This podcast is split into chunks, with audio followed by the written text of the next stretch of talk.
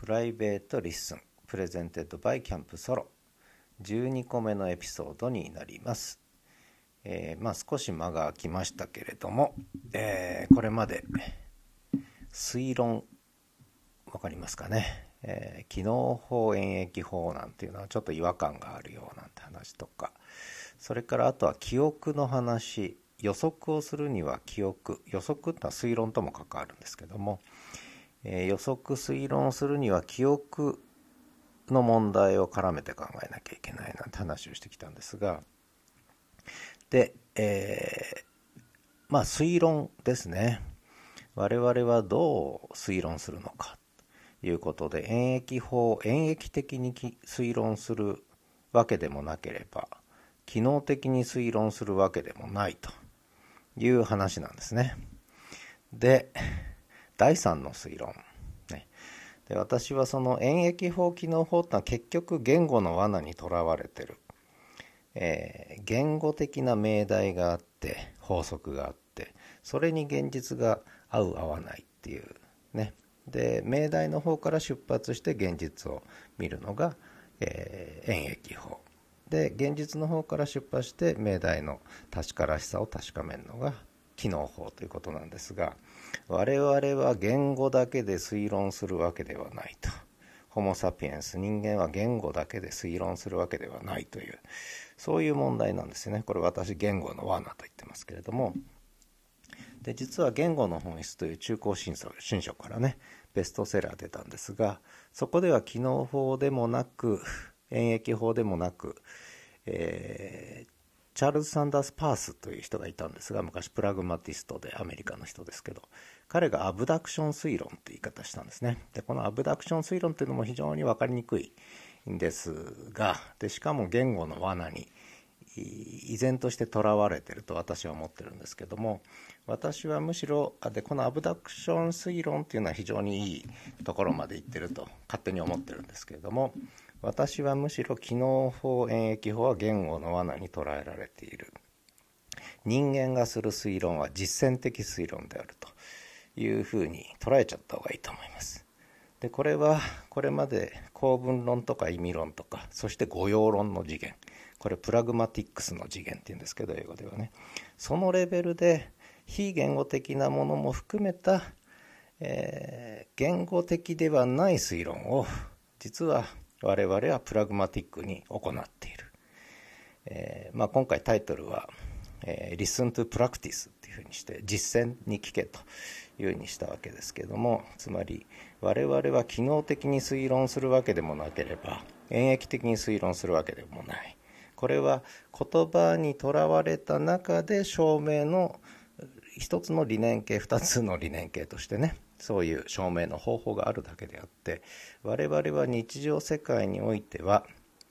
実践的に推論するわけです。つまり非言語的なものも含めてつまり全てが言語化できない中で推論してるわけですね。えー、なのでそういう意味では機能法演疫法って捉え方は非常に狭いということです。これを私は先ほど言った言語の罠というふうに言ってるわけですがまあこの問題ですよね、えー、演疫法機能法ってやっぱり言葉にとらわれすぎている。ただ我々は実践的には言語だけで推論しているわけではないと。全てを言語化して推論しているわけではないんだというこの事実ですね。これはもう存在論的な事実というふうに言っていいと思うんですがこれをベースにしながら推論の問題は考えなきゃいけないと。要するに言語的に表現されるのは一部なんだということですよね。ところがこの問題なかなかねあのどうしてもその言語の罠にはまっちゃう場合が多いような気がして。で、えー、まあアブダクティブ推論、アブダクションの話はね、またいずれちょっと機会改めて考えようと思ってるんですけど、どこまでどういう推論、第3の推論としてね、パースが言ってたのかっていうのは改めて考えたいんですが、もう一つ、えー、これは推論ってのは結局予測の問題なんですね。予測。で予測には大きく分けて空間予測と時間予測。時間予測はエピソード予測あるいはエピソード記憶と関わる予測というふうにも言えるんですがつまり空間の記憶とエピソードの記憶があってでそれが時間空間と時間の予測と関連しているとで記憶がなければ予測はできないわけです。で我々が推論実践的なものも含めて実践的に推論するのはいろんな記憶を頼りにしながら推論してるわけですね。実践的に、えー、そこの問題がとても重要だというふうに思ってるわけです。で、えー、そのうん推論と記憶の関係。これ、ちょっと前回、前々回あたり記憶の話。それから、ちゃんと睡眠取らないと記憶っていうのはね、あのちゃんと整理されないんですよなんて話もちょっとしてきたのはそういう意味合いがあるんですね。だから一個テーマとしては記憶と予測の関係。で、特に予測の中では空間予測と時間予測ですね。えー、エピソード予測、エピソード記憶と絡んだ予測っていうふうにも言ってもいいですが、で、これが実は推論えー、論理的な推論も実はそういった問題と絡んで、えー、いるというねことをもうちょっと明確にしていく必要があるだろうというふうに思ってるわけですよね。ここで少しあの機械学習いわゆる、まあ、これもちょっとリンク、えっ、とこれリスンから配信してるんですけれどもリスンホストにねそこはあのいろんな、えー、画像データも貼れるんでリンクも貼れるんで、そこに今の本の紹介もしておきたいんですがその、えー、大規模言語モデルは新たな知能かって本がありましてそこなんかを見てると結局その短期記憶と長期記憶っていうのがあるんですね。で短期記憶と長期記憶を絡ませながら我々は予測をしていくわけです。でいわゆる AI が今自然言語生み出せるようになったのはそういった仕組みが組み合わされてだんだんだんだん自然な言語を生み出すようになってきてる。でこの自然言語を生み出すのは結局予測の問題あるいは推論の問題なんですね。間違いなくね。で,、えー、で機械学習がここまで進化したことで分かってきたことは一つは短期記憶。これは自己注意機構アテンションっていう仕組み。それからもう一個 MLP ブロック。これ長期記憶に関わるんですけれどもえー、まあ、ちょっと詳しくはあの説明、えー、しませんが、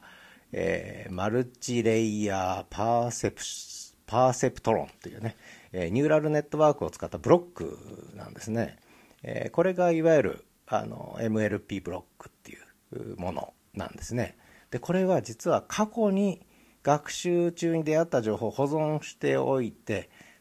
今直面している処理している情報あるいは処理している問題課題と関係しそうな記憶を読み出してくるということなんですね。つまり長人間の脳で言えば長期記憶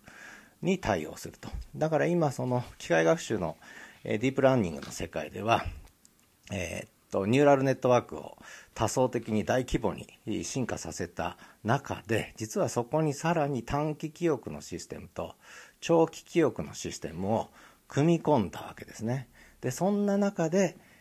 えー、AI が自律的に学習するような力をつまり AI が自律的に論理的に推論する力を身につけてきたというねそういう話なんですね。でこの仕組みと人間のやっぱり、えー、記憶と推論に関わる問題で特に論理的な推論ですよね論理的な推論に関わる問題っていうのはあの非常に密接に関連しているだろうということなんです。でまあ今主に AI の場合ね、えー、チャット GPT とかいわゆる自然言語の生成モデルが、えー、巷では注目されてますがもう一個いわゆる空間予測ですよね画像生成含めて。空間予測ってのはもう一個大きな領域でで人間の推論ってやっぱりこの空間予測がベースになってそこに時間予測が重なる形ででさらにその含み込むってからそれをベースにする形で抽象的な論理的予測あるいは論理的な推論という世界が展開し言語が進化してきたっていうこういう順番なんだろうとまあ私は思ってるわけですね。なのでその辺りを、えー、少しですねその実践的な推論というもうこれ概念もクソもないんです。とにかく人間は何か推論してると。それは実践的にやっていると。もうその前提から出発してそこから改めて機能法演疫法の位置づけ。それからパースが言ったアブダクション推論の位置づけ。そして今機械学習が一体何をどこまでやってるのかってね。そういうことをちょっと少し整理していきたいなと。思ってんです。で出発点はプラクティス実践ですね。非言語的なものも含めた実践的な推論というのを存在論的なベースにしてそこから出発して言語的な行為の位置づけそして、